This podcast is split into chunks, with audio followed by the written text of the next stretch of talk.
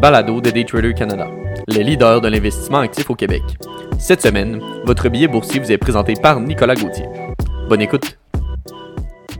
Billet boursier de Daytrader Canada pour la semaine du 19 octobre 2020. Débutons avec notre premier sujet, toujours en attente de la signature d'une entente du côté américain. Donc après la saga de la semaine dernière incluant un diagnostic positif à la COVID-19 pour le président américain, aucune entente n'a toujours été signée pour une nouvelle vague de chèques d'aide aux États-Unis. En effet, la présidente de la Chambre des communes Nancy Pelosi et le secrétaire au Trésor Stephen Munchin se sont exprimés mercredi matin mais n'ont pas encore conclu d'accord.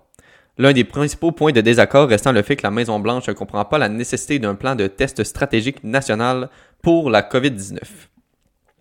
Le Congrès n'a pas adopté de nouveaux fonds de secours depuis des mois alors que le coronavirus se propage dans tout le pays et que des millions d'Américains restent au chômage après des fermetures destinées à ralentir l'épidémie. Bien que le coût global du plan de l'administration Trump soit similaire au prix du projet de loi des démocrates, les différents majeurs restent non résolus. Les démocrates ont proposé une aide de 436 milliards de dollars pour les gouvernements des États et locaux, qui pourraient devoir couper les services essentiels alors qu'ils font face à une augmentation des coûts et à une baisse des revenus pendant la pandémie. Munchin a offert 300 milliards de dollars aux États et aux municipalités. Trump, qui a approuvé la proposition de son administration, s'est de nouveau insurgé mercredi contre l'aide publique et locale. Il a dit qu'il voulait voir les démocrates se détendre un peu parce que tout ce qu'ils veulent, c'est renflouer leurs villes et leurs États mal gérés. Le projet de loi des démocrates rétablit également l'assurance chômage fédérale, améliorée de 600 dollars par semaine jusqu'en janvier. La proposition de la Maison-Blanche établirait une prestation hebdomadaire de 400 dollars jusqu'à la troisième semaine de janvier. À la veille de l'élection américaine, il s'agit sans aucun doute d'un élément à surveiller, particulièrement dans le contexte où la popularité de M. Trump est en chute libre. Passons ensuite au second sujet, une capsule sur les lettres grecques des options. Après avoir présenté les bases des options dans le billet de la semaine dernière, nous aborderons aujourd'hui les Grecs. Les Grecs est un terme utilisé sur le marché des options pour décrire les différentes dimensions du risque impliquées dans la prise de position sur option. Ces variables sont appelées grecques car elles sont généralement associées à des symboles de l'alphabet grec. De plus, chaque variable ou lettre grecque représente un paramètre qui vient avoir une influence sur le prix d'une option. De ce fait, les traders utilisent différentes valeurs grecques telles que delta, theta, vega, gamma, héros lorsque vient le temps d'évaluer le risque d'option et gérer les portefeuilles d'options. En voici les listes principales des, euh, des lettres grecques. Donc, premièrement, il y a le delta. Donc, le delta représente le taux de variation entre le prix de l'option et une variation de 1$ du prix de l'actif sous-jacent. En d'autres termes, la sensibilité au prix de l'option par rapport au sous-jacent. Le delta d'une option d'achat a une plage comprise entre 0 et 1, tandis que le delta d'une option de vente a une plage comprise entre 0 et moins 1. Par exemple, supposons qu'un investisseur possède une option d'achat avec un delta de 0.50. Si l'action sous-jacente augmente de 1$, le prix de l'option augmenterait théoriquement de 50 cents. Ensuite, le θ. Le θ représente le taux de variation entre le prix de l'option et le temps, ou la sensibilité au temps, parfois appelée décroissance temporelle d'une option. Cette variable indique le montant que le prix d'une option diminuerait à mesure que le délai d'expiration diminue, toute chose étant égale par ailleurs. Par exemple, supposons qu'un investisseur est acheteur d'une option avec un θ de moins 50 sous, eh bien, le prix de l'option diminuerait de 50 sous chaque jour qui passe. Ensuite, le gamma. Le gamma représente le taux de variation entre le delta d'une option et le prix de l'actif sous-jacent.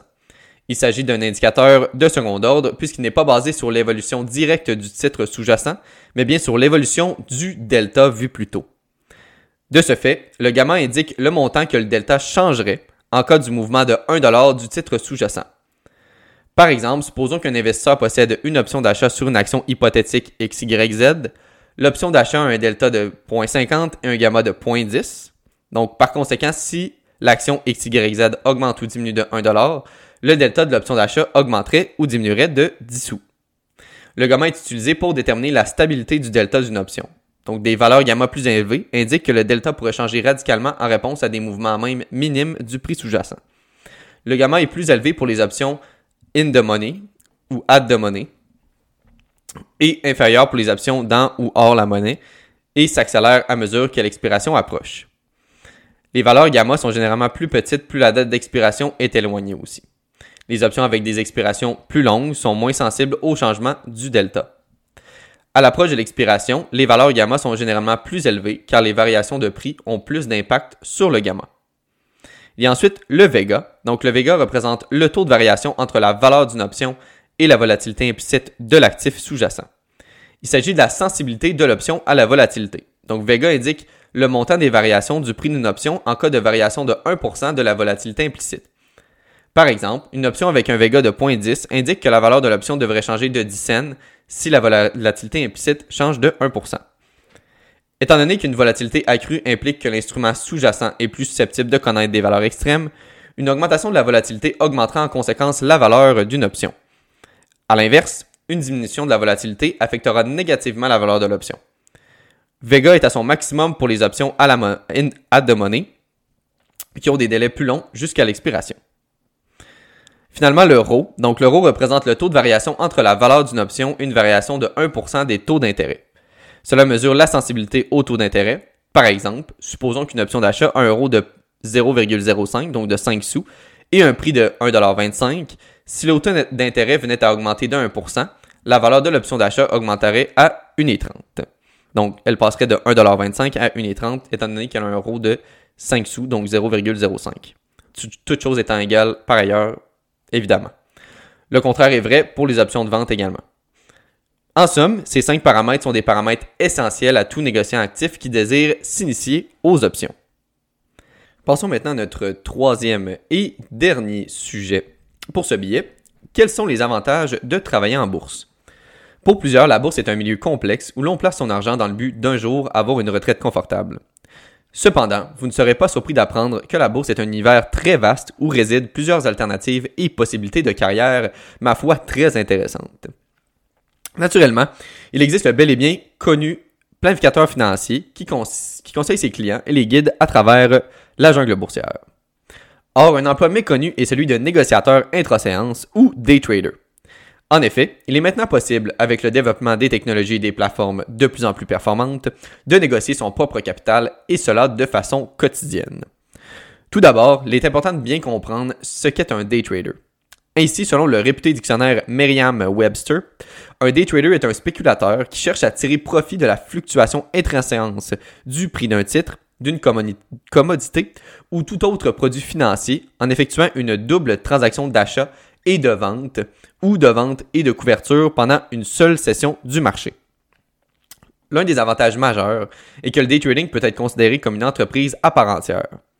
Cependant, plusieurs éléments qui peuvent être considérés comme négatifs d'une entreprise ne sont pas présents.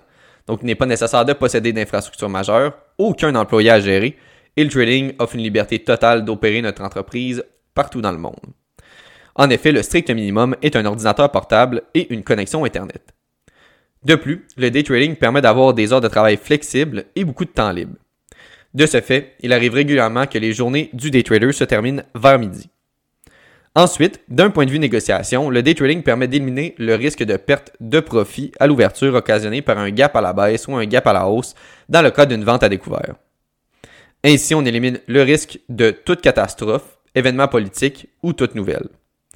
D'ailleurs, la négociation intra-séance vous permettra même de profiter des mouvements importants occasionnés par ces événements. Dans un autre ordre d'idées, le day trading est formidable car il force constamment à se dépasser. En effet, la discipline et la persévérance sont des aspects très importants du succès dans ce milieu. Ainsi, vous devrez travailler plus fort que jamais. Vous devrez constamment vous mettre au défi en apprenant, en révisant vos méthodes et plans de match.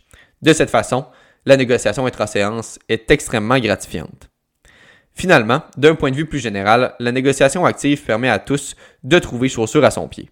En effet, tel que mentionné dans l'un de nos articles du blog du négociant actif, il existe plusieurs façons de négocier activement sur les marchés.